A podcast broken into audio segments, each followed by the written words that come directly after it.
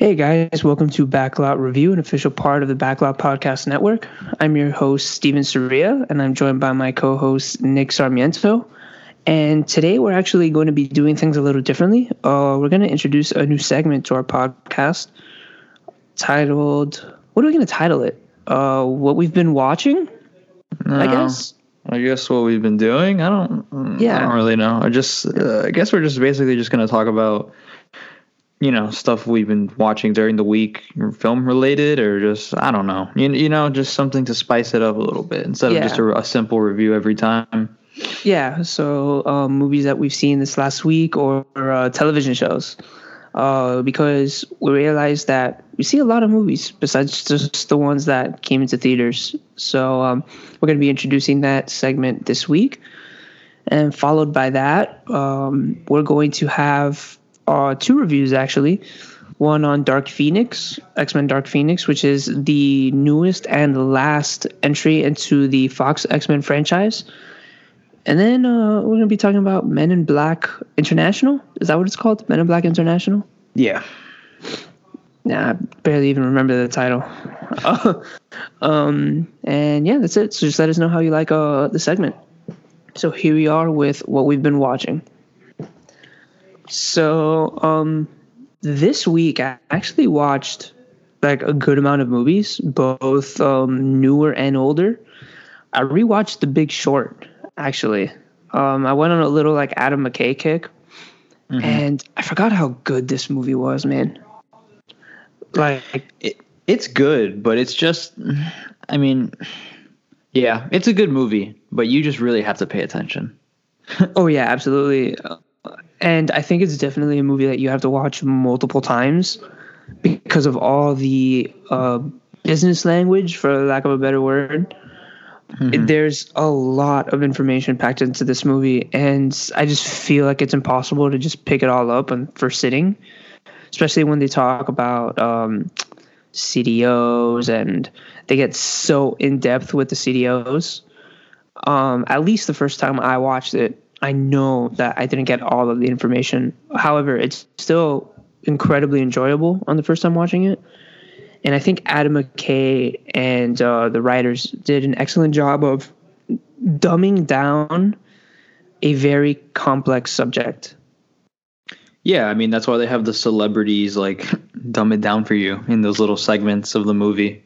Yeah, Which I think like that's actually really smart to do for a movie I like actually I actually forgot about those when I was rewatching it. So I think like Margot Robbie is the first one who comes up, and when she came up, I was like, oh, that's right, this movie does that.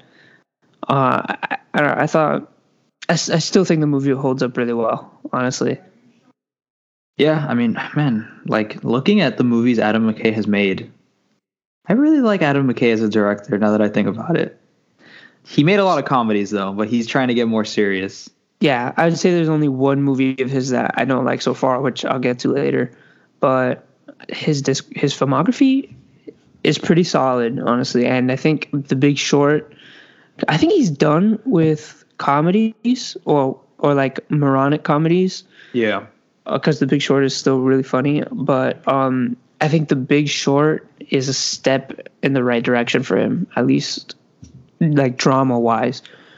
And um, I forgot how stacked the cast for uh, The Big Short was. what is it? Steve Carell, Ryan Steve- Gosling. Yeah, Steve Carell, Ryan Gosling, uh, Brad Pitt, Christian Bale, Marisa Tomei. Um, and then you have like, obviously you have like the guest appearances: Selena Gomez, um, Margot Robbie, uh, Anthony Bourdain, I think, is in it. is he? I think he is right. Yeah, yeah. Okay, but yeah, I mean, It's a pretty movie. stacked cast, honestly, and I think honestly, it's probably the best Steve Carell performance. really. yeah like if i had to to pin steve carell's best performance i'd probably put it at the big short Hmm. Okay.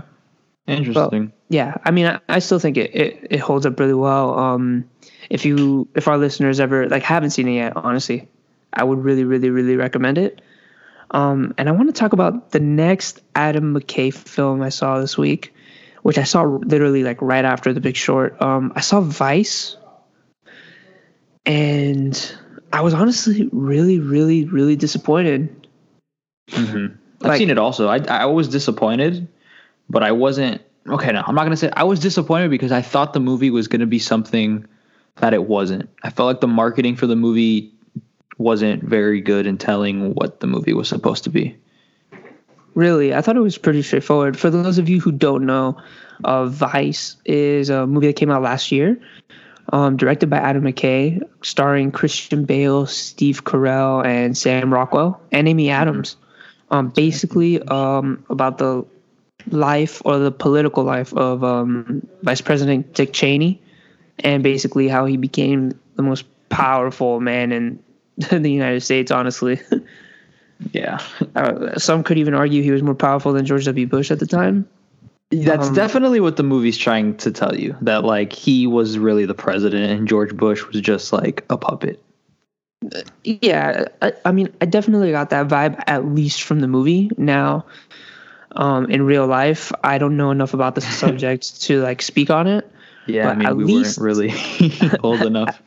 At least in the movie, I definitely got the vibe that they were portraying Dick Cheney as, I get, I don't want to say the true leader of America because he definitely wasn't, but at least the one pulling all the strings from Yeah. like behind the curtain. Like if George W. Bush was was um like the face and like the body um or the heart maybe, I guess Dick Cheney was the brains behind everything. Um Yeah. you know, for better or worse. From the movie definitely for the worse. But I feel like the movie tried too hard to be like a, a big short replica. And what I mean by that is uh, like the rapid editing. Um, the movie was very energetic. There were a lot of like in the Big Short. There's a lot of like I don't know how best to say it, but there there's a lot of like real life footage like Mhm. spliced into the editing very quickly that Vice does, but I feel like it doesn't really work that well in Vice. Um, Yeah. and I, I also feel like Vice didn't really know whether to humanize Dick Cheney or to just make him seem like this like monstrosity of a person. Yeah. So like it kind of loses its its sight on that. Where there's some moments in the movie where you're like, damn, like maybe Dick Cheney really wasn't that bad of a guy. And then like five seconds later, you're like, oh no, wait, yeah, this guy's an asshole. Yeah. But so I feel like the movie didn't really know like whether to continue humanizing him or not. But I mean, other like it's just frustrating because there's honestly a really good movie in there somewhere. I was disappointed that Sam Rockwell was barely in it after being Mhm. nominated for uh, Best Supporting Actor. Like Steve Carell was in it way more than Sam Rockwell was. Yeah, I mean, I think that also shows what a weak like Oscar year last year was, just because, man, looking at some of the movies that are thrown in there, like for nominations and, and things like that, it's just there's a lot like there's not a lot of good movies. like some of the movies in there are just bad, like they're bad movies. I mean, you had this, you had Bohemian Rhapsody, you had, um, oh my God, Green Book, which one? I wouldn't call Green Book a bad movie though. I mean, so I think knowing the context of the movie, it makes it a bad movie. If that even makes sense. Like knowing No, no, the yeah, yeah. historical context, it makes it a bad movie. yeah, you're right. You're right about that. Um, I also saw uh, The Ides of March, which is a movie that came out in 2011 with George Clooney and Ryan Gosling. I don't know if you've heard about it. Oh, you saw that really? Yeah, I don't, I don't know why. I just kind of like, I don't know. It came up one day and I was like, yeah, whatever. I like Ryan Gosling. Honestly, he's probably my favorite actor right now. So I was like, yeah, whatever. And I was, I enjoyed the. Have you seen it? No, I haven't. First of all, okay. Well, um, for those of you who don't know, that Ides of March is a 2011 political drama where George Clooney is basically uh, governor running for president, and Ryan Gosling and Philip Seymour Hoffman are his uh, political campaign managers, and it's basically just them like f- I, I don't want to say like fighting for power because it's really not what it is, but um ah man, how do I explain it? Have you seen House of Cards? No. Okay, but well it's the like writers, House of Cards, basically. well the writers for House of Cards, at least one of them like made this movie. So just think of House of Cards, but not so cutthroat. Okay. um, and it was good at least the first half and then the second half of the movie um, starts to like get into this abortion subplot which is not dumb but not really like the direction i wanted to see this movie in. And then from that abortion subplot comes a lot of like the political like debauchery. Hmm but honestly like i just wish that the abortion subplot was just completely like removed from the movie because honestly it just wasn't that interesting and it added like a lot of like nonsense drama to it i thought. But other than that like i thought it was pretty good. Um ryan gosling was great. He was nominated for a golden globe for uh, for best acting. He was good. George clooney was george clooney. Marisa tomei is in it. Uh, phyllis seymour hoffman paul giamatti. Um, I would definitely definitely recommend it. It's not that long. I think it's only like an hour and like forty five minutes. hmm So it's not a long movie, but definitely worth a watch. Um, I also saw Bob Dylan's. I mean, not Bob Dylan's. Martin Scorsese's new Bob Dylan documentary, Rolling Thunder Revue. Definitely don't watch this movie if you're not a fan of Bob Dylan. Like, I don't know if you are. Like, I'm do you like not- Bob Dylan? I'm not the biggest fan of Bob Dylan. I'm I don't know. I'm I'm lukewarm on Bob Dylan, if that makes any sense. Okay. Like I personally I love Bob Dylan, so I really really enjoyed this documentary and I say the word documentary very loosely because while it technically is a documentary, there is a lot of fiction added to this to kind of like pad the story. Um basically the documentary chronicles uh Bob Dylan's touring session of 1975 called the Rolling Thunder Revue, which basically he went around the United States with a lot of different like performing acts. I don't want to say like a circus, but kind of like similar to a circus. And it's basically just two it's actually like 2 hours long, a 2 hour long documentary like chronicling like this time period in Bob Dylan's life and career. I thought it was Mhm. really well made, really well structured. Um the fictional ele- elements I think just add to the movie and to like the Bob Dylan mythos in general. And I mean, he's getting old. He he's Like- like he speaks a lot in the movie, like in present day. He's really old. how did by like fictional like aspects, how did they do that? Like what exactly is it like Bob Dylan like being interviewed like talking about stuff that just didn't happen and they're acting like it did or Okay, so there are characters who are being interviewed that didn't exist in real life. oh. So they got actors. Yeah, so there are characters who are being interviewed, and the interviewee is asking them questions, and he is answering as if like he was there with Bob Dylan. Like for example, off the top of my head, um, I don't remember his name in the movie, but there's one guy who who basically talks about how he used to smoke cigarettes, um, like European style, which is basically like um, like you know in Star Trek how they do the little peace sign, like Yeah. Spock. Uh, basically, how he smoked his cigarettes like that, and then Bob Dylan saw him doing that, and then he started smoking it like that. But that guy like never existed in real life, apparently. Okay. So like stuff like that. Um, it's it's interesting though, like because you never really know what's real and what isn't. Now, if Yeah. you're going in there and like w- expecting to watch a documentary where you want to sit down and be like, okay, I want to learn everything that happened in Bob Dylan's life in this time period, you're gonna have a bad time because you're not gonna know what the hell happened and what didn't. Okay. But I, I don't know. I think to me, it just made the documentary all the more interesting. It's on Netflix right now. It's Yeah. just it's just also like pretty long, so be like be ready for that. Hmm. But now the one thing that I saw this week, and this is the last thing that I saw this week, obviously besides Dark Phoenix, that really, really, really blew me away. Now that we're talking about documentaries, is Free Solo. Oh yeah, you finally saw it? Yeah, have you seen it? I haven't seen it, but I've seen his interview on Joe Rogan. So Oh, he was on Joe Rogan. Yeah. Wait, was it Joe Rogan? Yeah, I'm pretty sure it was Joe Rogan that he was on. Yeah. Okay. Well, this movie is incredible, man. It was.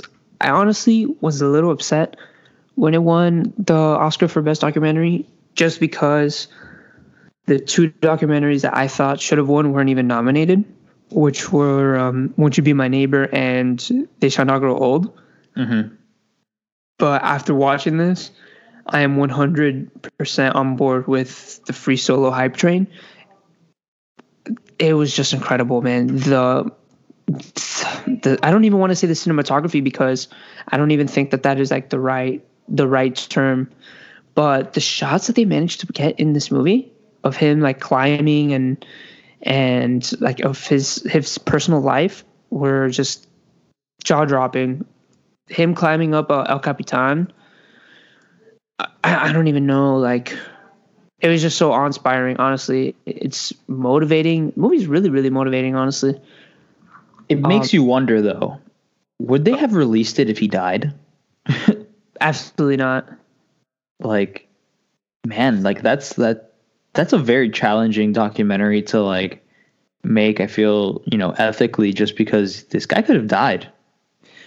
but that I think that's one of like the good part one of the best parts about the film is that it's not just a documentary about the life of a climber of a free soloer but in like inside this documentary there is a, a message about ethics in filming a documentary that I think a lot of people miss up that a lot of people miss. Um, there's a lot of them talking like behind the scenes of, hey, like should we stop filming this? Like at the end of the day, and he uh, he says it in the movie. Um, Alex, who is the free soloer, he says in the movie like, hey, me climbing this is way more important to me than me filming it.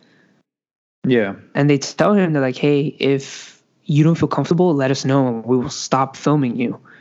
And um, I know they have a lot of like the filmmakers have a lot of uh, conversation regarding, hey, like, you know, we might watch someone die if if he just so much as like slips once, because they say it a lot in the movie. He needs to do this perfectly to survive.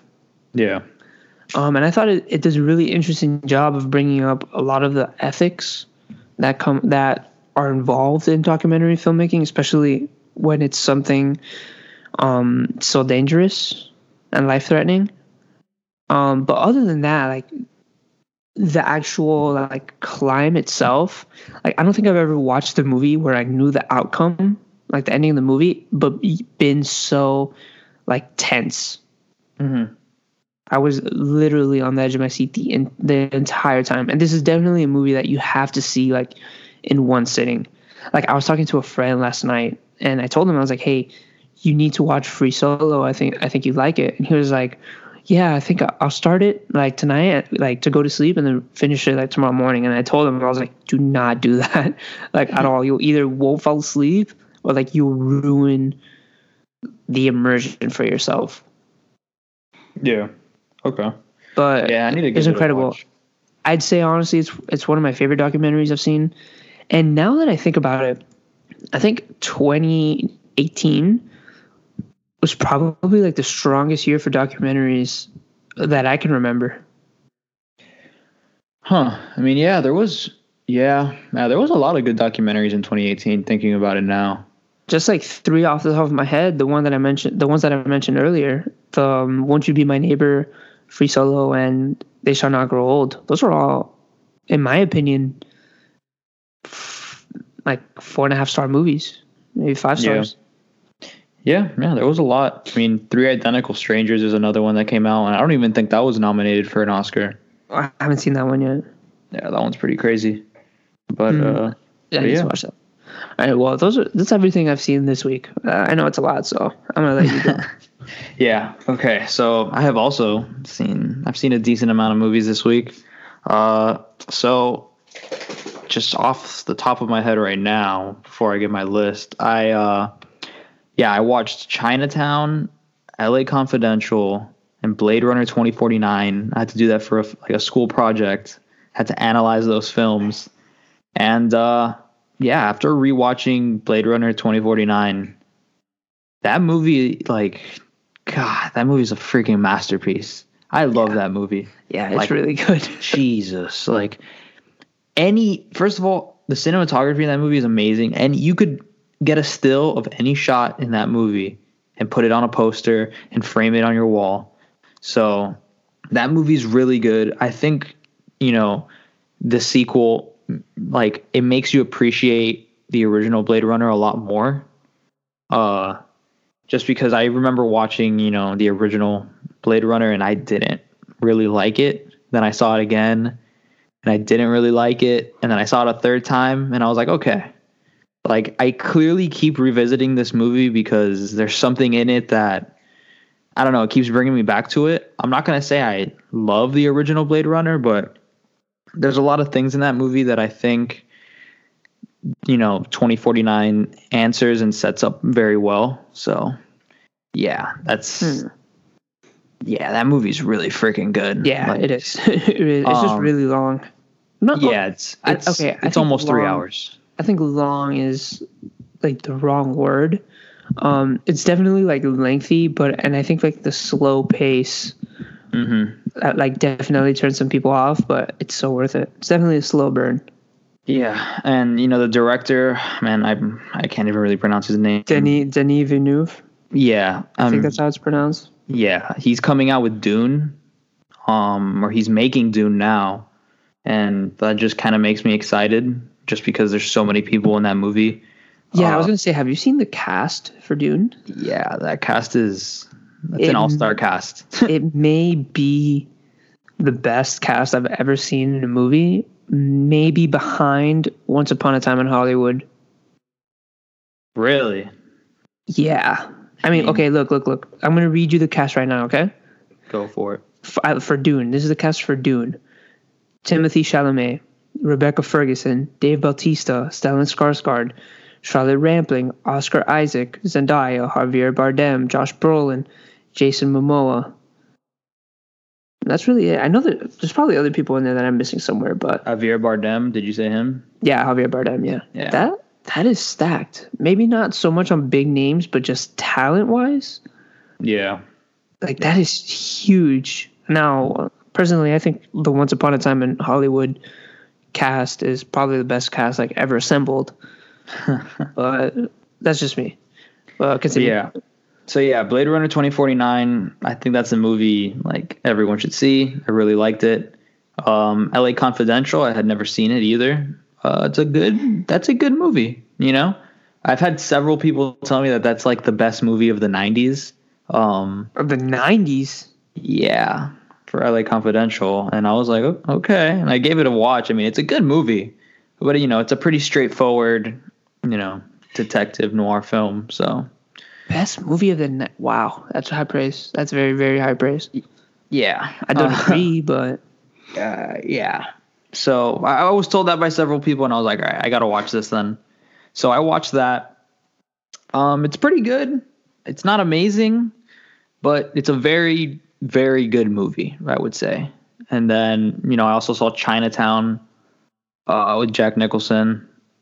Um, I don't know how I feel about Chinatown. I think it's good, but I think after watching this, I've come to the realization that I'm not really a fan of Jack Nicholson as an actor. really, Yeah, I, hmm, like, and I feel bad saying that, but I don't know. It's just something about his style that I'm not a, I'm not a big fan of.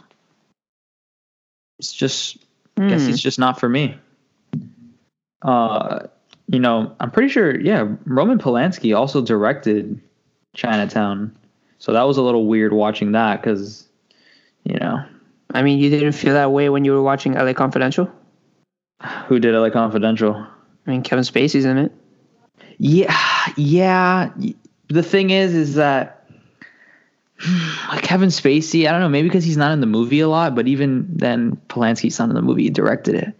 But I don't know. I guess Yeah, with Kevin that's true. Spacey, it's just it's a little weird, but at the same time, it's still I don't know. But yeah, that is a good point. but Like personally, at least personally, like I was rewatching uh, Baby Driver, like maybe two weeks ago, Mhm. every time like Kevin Spacey would come up, it would just like completely take me out of the movie. Like it's so hard. It's just weird. Now. Yeah, the same same thing I have with um with Woody Allen, where I really do like some of Woody Allen's films. Um, he has like f- fucking like fifty million of them, but I really do like a few of them. But they just take you out of it, and at the end of the day, like I think that's the worst thing a movie can do when it reminds you that it's a movie unintentionally. If it's done Yeah. intentionally, it's fine, but unintentionally, it's really bad. Yeah. Um, I've also been watching some TV. I started watching Chernobyl. I need to start watching that. It's uh, it's just very. It's first of all, it's really well made. It's also just disappointing watching it because it's like, wow, like this this fucking sucks. Like a lot of people were screwed, you know. so I'm not done. I'm on the third episode now. It's five episodes. You know, I'm taking my time with it. It's only five episodes. I thought it was. I thought it was seven. No, I'm pretty sure it's only five. Um, but yeah, it's good. It's probably one of the best things HBO has come out with in a while. Uh, it's not, you know, Game of Thrones. It's not any fantasy. So, you know, it might be boring to some people because it's kind of, it's not slow, but it's more, it's get, at least from what I've seen, it's kind of just getting into the politics of what's going on with that whole, you know, nuclear reactor collapsing. Mhm. So, yeah, I'm just excited to see the rest of it.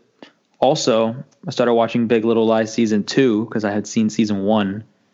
Uh, yeah, I remember you watching that. When did season one come out? That was like two years ago, right? I think 2017, right? Yeah, I think 2017 it came out. Um, okay. Yeah, I I really liked season one. That was probably one of my favorite like one season shows ever. And when they announced that they were coming out with a second season, I was I, I wasn't too thrilled just because it's the show didn't seem like it needed a second season. But watching these first two episodes, they're doing a good job. This second season is justified. Uh, are they going to do a third season? I don't know. I guess we'll find out. But I just really hope this is a show that HBO knows when to like to cut it and not drag it on.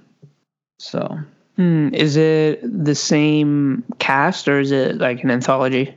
no, it's the same. It's the same cast, and it's basically deal. It's them dealing with what happens at the end of season one. So Hmm, Yeah. I see. I have to watch season one. Yeah, like this show is like the typical like this show is just centered around white people problems and like extremely rich people like prob that's that's what the show centers around. Like first world problems. It's oof, like real first world problems. but uh Hmm. yeah, it, it's fun to watch, you know, it's fun to watch. So yeah, that's all I've been really watching. You know, there's a lot of oh, I also saw Aladdin. I finally saw Aladdin. Uh and I know you were not a fan of Aladdin at all Nope. but I, I called it mediocre. So that's all I could say about it. Okay. know. That's fair enough. Will Smith is good though. Will Smith was good. I'd say he was probably like the best part of the movie. You know, Jasmine and Aladdin, great chemistry, but everything else was just kind of, you know, it just, eh, it was ugh, like there was nothing. There was nothing great about it. You know, I don't really know Disney could have justified, you know, remaking Aladdin. I don't think they could this. justify remaking any of their animated movies, but Uh, yeah, I would say this is better than Beauty and the Beast, though, in my opinion. uh, I disagree. I think Beauty and the Beast is slight. Eh, actually, yeah, I'd say Beauty and the Beast is maybe slightly better, not by much, Mm-hmm. but Aladdin is definitely worse. At least like Gaston was good in Beauty and the Beast. Like in in Aladdin, like Jafar just sucks. Yeah, he's a, they, he's just a terrible villain. they really miscasted him, also. Uh, hundred percent. but yeah, it's just I don't know. It just wasn't. It wasn't great. It's gonna make ridiculous amounts of money, like it already has. So you know, Disney's just gonna keep coming out with these sequels. Uh Yeah. But yeah, after watching this, I'm now starting to get concerned with the Lion King's remake. Mm-hmm. Me too. But at the same time, uh, I don't know. It's just the more I like I'm I'm looking into the Lion King, like the trailers and you know the little clips that they have of it, the more I'm concerned that it's not going to be very good. But I trust Jon Favreau, but at the same time like yeah, we don't need these remakes at all. This is just for money. And you know, I'm going to contribute to them making billions of dollars, but yeah, this- Absolutely. they're not they're not necessary. Absolutely. So, I mean, I can go off on the Lion King, but we're gonna be here like another hour. So, how about we get into our film reviews? Run it. Run it. Okay, what are we doing first? X Men. Yeah, let's just talk about X Men. Okay, so here is our review on X Men: Dark Phoenix. Okay, you saw it, right? Oh, you saw part of it. yeah, I saw part of it. I walked out of Dark Phoenix just because I walked out at like the 30, 40 minute mark just because like this movie was so bad. Like it was just to the point that knowing the actors in this movie didn't want to be in this movie just turned me off completely. And I was like, okay, I I can't do this. I'm Okay, done. and and that's fair. That's fair. I think it's a bad movie. I think it's it's terrible. However, I don't think it's as bad as the have as its Rotten Tomato score. Like for example, it has a lower Rotten Tomato score than X Men Three, and I don't I don't know if it's worse than X Men Three. I'd say it's probably just as bad, but I don't know if it's worse than X Men Three. So, but and I think you brought up a great point. With the actors in this movie, like don't give a shit. I'd say the only person who cares what he's doing is is Michael Fassbender and uh, James McAvoy. Mhm. But I think this movie sets a, a bad precedent in at least in big Hollywood blockbusters where if you don't want to be there, like if the actors look like they don't want to be there, I don't think the audience owes them any any um like favors in staying. Like Jennifer Lawrence, you she she does not want to be in that movie. You could tell. not. You could. T- I could tell she didn't even want to be in Apocalypse. She was just kind of. She just kind of did Dark Phoenix. She was like, "Hey, uh, put me in this shitty makeup. Let's get this makeup done in 15 minutes, so I can just finish my scenes." Yeah, basically. Like she did not. She was not interested. Beast was not interested. Cyclops was not interested. It was. It was such a drag to watch because it felt like there was no life on screen. I forgot Jessica. I forgot who, the character who Jessica Chastain was playing. Like ten minutes into the movie, it's just no one cared except for Michael Fassbender. And I'd say, Wait, is this the first movie Jessica Chastain is in for X Men? Or is she like a Yeah. new character? Okay, because I was gonna say I, I don't know who the hell she is. Like, yeah. I mean, honestly, like I'm not surprised that you didn't know who she is in the movie. So right now I'm kind of rambling. I'm going all over the place. So let me try to start somewhere and finish somewhere. Let me start with the writing in this movie. Okay. So X-Men Dark Phoenix is directed and written by the same people or person who, who directed and wrote X-Men 3 which, if you don't remember, X Men 3 is basically X Men 3 Dark Phoenix. So this guy basically wrote and directed the same movie twice. I don't know if you knew that. yeah, they did a reboot on the Dark Phoenix. Like, Yeah. And so- well, they fucked it up again. Um, and there's just so much in this movie that just doesn't really make sense. For example, why does Jean Grey get her Phoenix powers in this movie if she used them to defeat Apocalypse in the prior X Men movie, like the X Men movie prior to this one? huh. Like, You get I I'm haven't saying? seen. I haven't even seen Apocalypse, so Okay, well, in Apocalypse, Yeah. she uses the Phoenix powers to defeat Apocalypse, but in this movie, she gets her Phoenix powers. is is this like a prequel then? I don't know. It's not, it's not stated. It's definitely not a prequel. One hundred percent. It's not a prequel. No. Yeah. It's not a prequel at all. No way they try to spin it because when she gets her Phoenix powers, it's like a like maybe like a week span throughout the the rest of the movie, and there's no way in hell this is a prequel to Apocalypse because of how this movie ends, which I'll get to later. But there's just a lot of like a lot of writing choices that don't really make sense. Um, and I think one of the biggest ones is Jessica Chastain and her group of like alien misfits are like really bad villains. Like they serve no purpose. They're literally just exposition machines, basically just telling Jean Grey like, "Hey, you have all this power. Why don't you like try to channel it? And if you can't channel it, just give it to me." That's basically like all Jessica Chastain did in the movie, and it was just uninteresting. It was boring. Like the whole the entire time I was watching this movie, I was just thinking, okay, I wonder who they're gonna who Marvel's gonna cast for this character. I wonder who Marvel's gonna cast for this character, and it was just distracting.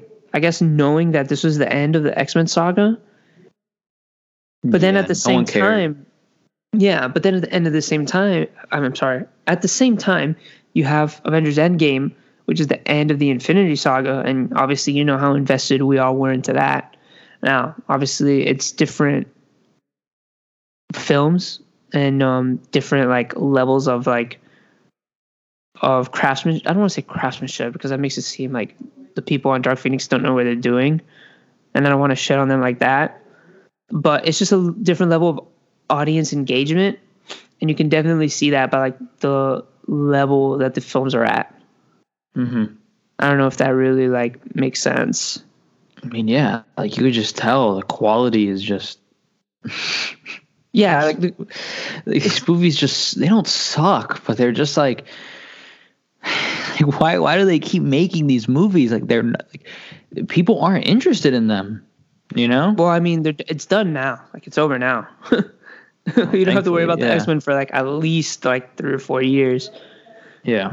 it's it's just it was just a mess. It was really a mess.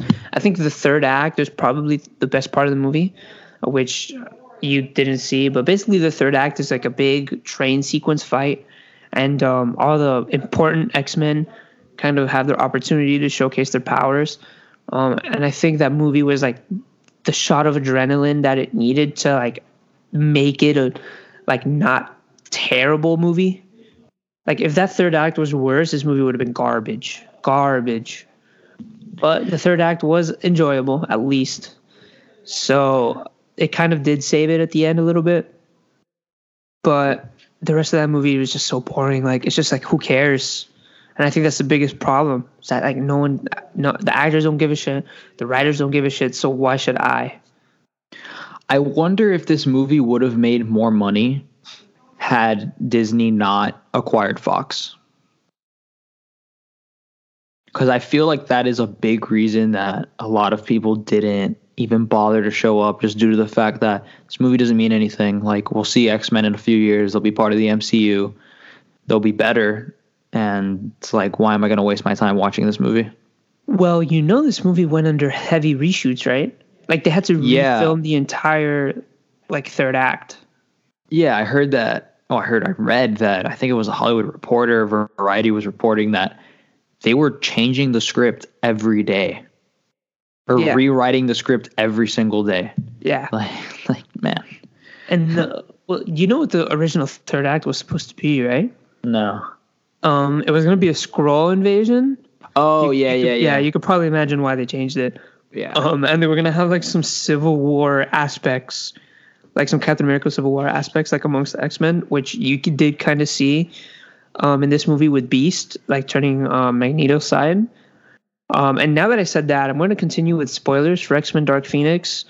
Um, but honestly, like the movie isn't good enough, honestly, to care about spoilers. So if you haven't seen it, honestly, just listen, I guess. Um, where Beast like turns to Magneto side, so I could kind of see like some of the little like Civil War ideas like sprinkled in there that never really came to fruition.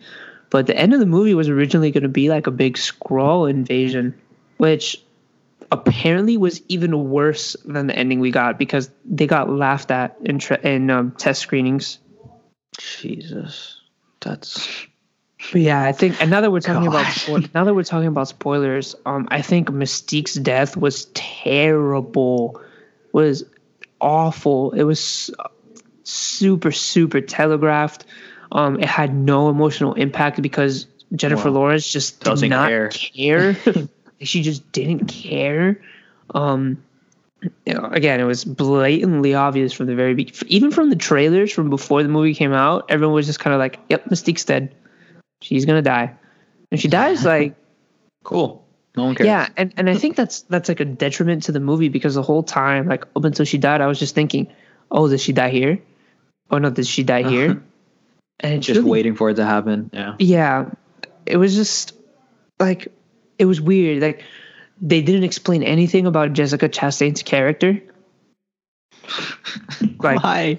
Like, oh god, these movies are just such a mess. I feel like so many superhero movies that aren't made by Marvel are just they're just such a mess. Like, yeah, like Cyclops has like an f bomb in it. That's like really weird. oh, okay. yeah it, but like it was really weird like uh, he he says it and at least like theater that i was in like everyone just started laughing when he said it but it what he didn't say it like in a funny way. He said it like in a really serious way. But like the delivery just was like just so like sudden and awkward. Like it was really it was weird. It just Um, wasn't meant to be there. yeah. It it was just like like shocking like i don't want to say coming from cyclops i guess it was just shocking in general that it was just coming at all and i guess in context of the movie being so bad like it just made it funny yeah i mean Damn. i did think however S- sophie turner did pretty well like i don't think she was she was bad in it i think she, she was pretty damn good honestly Yeah, she was solid. You could tell.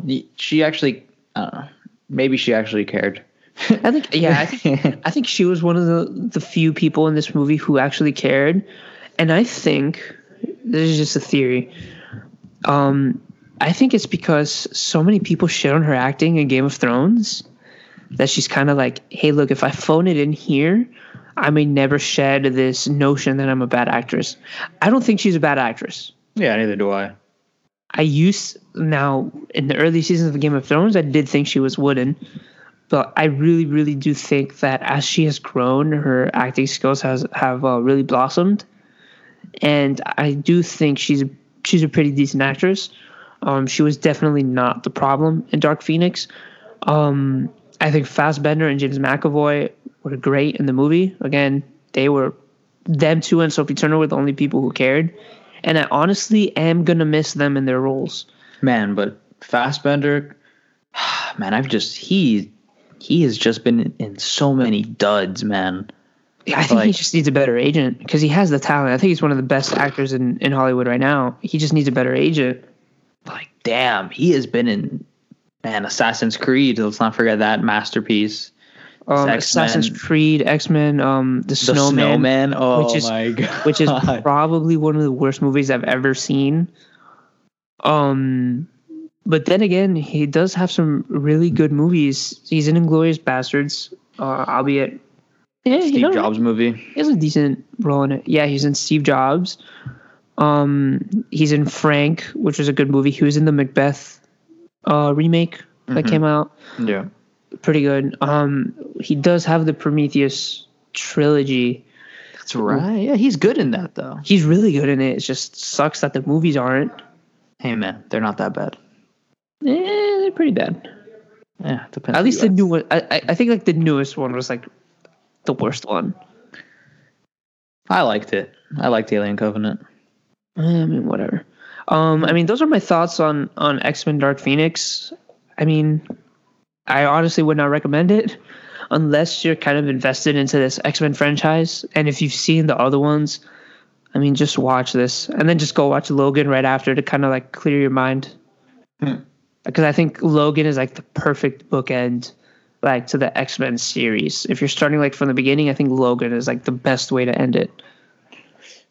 Yeah. So moving there's- on from Yeah. X Men, I guess. Um, I saw Men in Black International. Uh, yeah. like, I don't. Okay, so let me just give like my general thoughts. I guess this movie just doesn't do anything to like the Men in Black franchise. Um, you know, the first Men in Black is a good movie. It's interesting, it's funny just because, you know, it was an original idea. It was an interesting, you know, funny original idea. And you know, the second Men in Black is not very good. The third Men in Black, okay. Then we have Men in Black International. I like I liked Men in Black Three, honestly. Yeah, but man, th- this one is just not like Chris Hemsworth and uh, Tessa Thompson. They're good, you know. They had chemistry from Thor. They have chemistry in this movie, but it's just it's like this movie was just so unnecessary, and you know, this movie also had a lot of script issues, like Dark Phoenix. Uh, it this movie was just boring. There was nothing, nothing interested me about this movie. Like there was points watching this movie where like I didn't like I don't know, like I just I didn't care. Like I I was questioning why I was in that theater watching it. You know? So mm-hmm. yeah, just general thoughts. This movie is just not very good. It doesn't really do anything for the franchise. It shouldn't have been released. And it being a complete, you know, is it a bust at the box office? I wouldn't say that, but I thought it, It was. was- it's gonna make its money back, I think. But it's just a disappointment, you know. Um, Hmm. I don't really know what else to say on that. it's not it's not a movie where like that requires like an in-depth like thesis it's just, to my I, I haven't seen it but from what i've heard about the movie and from the reviews that i've read um it doesn't seem like a movie that's it just feels like a normal hollywood blockbuster like you know just one that didn't work out it just didn't work. Yeah, it just it just didn't work out. You know, and this I feel like with this plot and with this story, like, oh, Men in Black International, we're gonna see, you know, the other headquarters of the Men in Black. We're gonna see, you know, how it works worldwide. And you just don't really get that. You know, and then when it comes to the to the background characters, um, background characters, to the background of our main characters, everything we know about these characters is because it's told to us. Basically. You know you never you never really you never really feel a connection to any of these characters. Uh you know the acting isn't bad. It's not bad acting but it's just this script is just not good so you could only do so well who wrote this movie? I'm gonna see who wrote this. Was would you say like the directing in the movie was was a hindrance to it? Because F. Gary Gray isn't a bad director. He's not great, but he's not bad. he shouldn't have done this it's just i don't know why he did this it, it's just i don't know like it, it just makes you wonder like why like why like i don't know it just wasn't the movie for him i would say Okay. uh based Okay. on like the other movies he's made yeah i just mm, i don't know Okay, so it looks like the writers of this movie are um, a duo team, Matt Holloway and Art Marcum. Um, apparently, they helped co-write Iron Man One. Okay, not bad. It's actually a pretty great movie. Transformers: The Last Knight. great movie Is that the last one? uh Not counting Bumblebee. think think so yeah i think so Okay, so yeah, Iron Man, Transformers: The Last Knight, and uh, Men in Black. And they also have some lifted. Oh, Punisher: Warzone, which is I don't even remember this. never even heard of that movie uh, um It's it's a Punisher movie. Yeah no I idea I do not remember this movie. Well, okay, he has those movies listed. So, but he was like they were like third writer listed on Iron Man. So, I'm gonna go with the with the Transformers: The Last Knight being a more accurate representation of of you know their style of writing. However, Craig Mazin did write The Hangover Three and Chernobyl. So, weird so you know sometimes it's just not always the writer's fault. Yeah, um, you know, reading a uh, you know, the Hollywood Reporter reading an article they have now saying that F. Gary Gray nearly exited as producer Walter Parkes attempted to remake the script on the fly while the studio tried to limit its own financial exposure. Okay, so it looks like the script was the problem then. Yeah. Uh, I guess like even going back to production, the script was the problem. I also read somewhere, I don't know if it was the Hollywood Reporter, it might have been, that um, Tessa Thompson and Hemsworth had to hire uh, dialogue writers or something like that, or they they needed to hire like specific people to help them with the script because it was changing so much that they were just confused as to what was going on. Jesus. Yeah. Ouch. So, yeah, this movie just isn't good. Clearly. Clearly Um, not. y- you know, I remember a couple years ago when they were going to reboot Men in Black or not reboot it or have like a, a 21 Jump Street Men in Black spinoff. And that seemed daring, but at the same time, it seemed like interesting and I was on board for that. But, yeah, it sounds like a great idea, if I'm being honest. And yeah, they clearly, you know, dumped that and just made this instead. Uh, so yeah, Men in Black International. I wouldn't suggest paying money to see this. Uh, you know, if you want to watch it at home when it comes out, but it just this isn't what Men in Black is about. I think also not having Will Smith in the movie really like just doesn't work well because whenever I think of Men in Black, I associate it with Will Smith because you know he's the main character. I would But- argue that Men in Black is what made Will Smith a superstar. Yeah, probably. When did that movie come out? Ninety six. Uh, I think so. It came out like in '96. So yeah, I mean that is what probably made him, you know, into you know Will Smith. But yeah, this movie just isn't. It wasn't necessary, and it's just disappointing that Hollywood keeps putting out these half-assed like sequels and just cash grabs. It's like if you're gonna do a sequel, just do it the proper way and make sure you have a competent script and just everything is everything's good to go. So you don't have to constantly be rewriting it. Like it's just Jesus, True. man. True. Or just come out with original content, but I don't know. We live in a world where if it's not a superhero movie or a sequel or a reboot, no one's going to go see it according to Hollywood. So that's all I got to say. Yep. Um, and any any closing thoughts? Any closing thoughts? Um no, just that this movie's not good and it's boring and watch it if you want, but I don't suggest to watch it. Well, um, I think that just about wraps it up for this week's episode. Um, stay tuned for next week. Uh, we're gonna be reviewing Toy Story four. Finally, a good movie. Yeah, So which I'm really excited for. I'm watching it Friday. I don't know about you. I have to buy my tickets. I don't know what I'm going to see it yet. I'm watching it Friday. I'm I'm really really excited for it. It's at 100 percent right now on Rotten Tomatoes. Yeah, you know, I wasn't. Uh, I would say that I wasn't excited for Toy Story 4, but seeing that the reviews, it's still at 100. All right, you know, they've clearly justified a sequel. So Yep. clearly.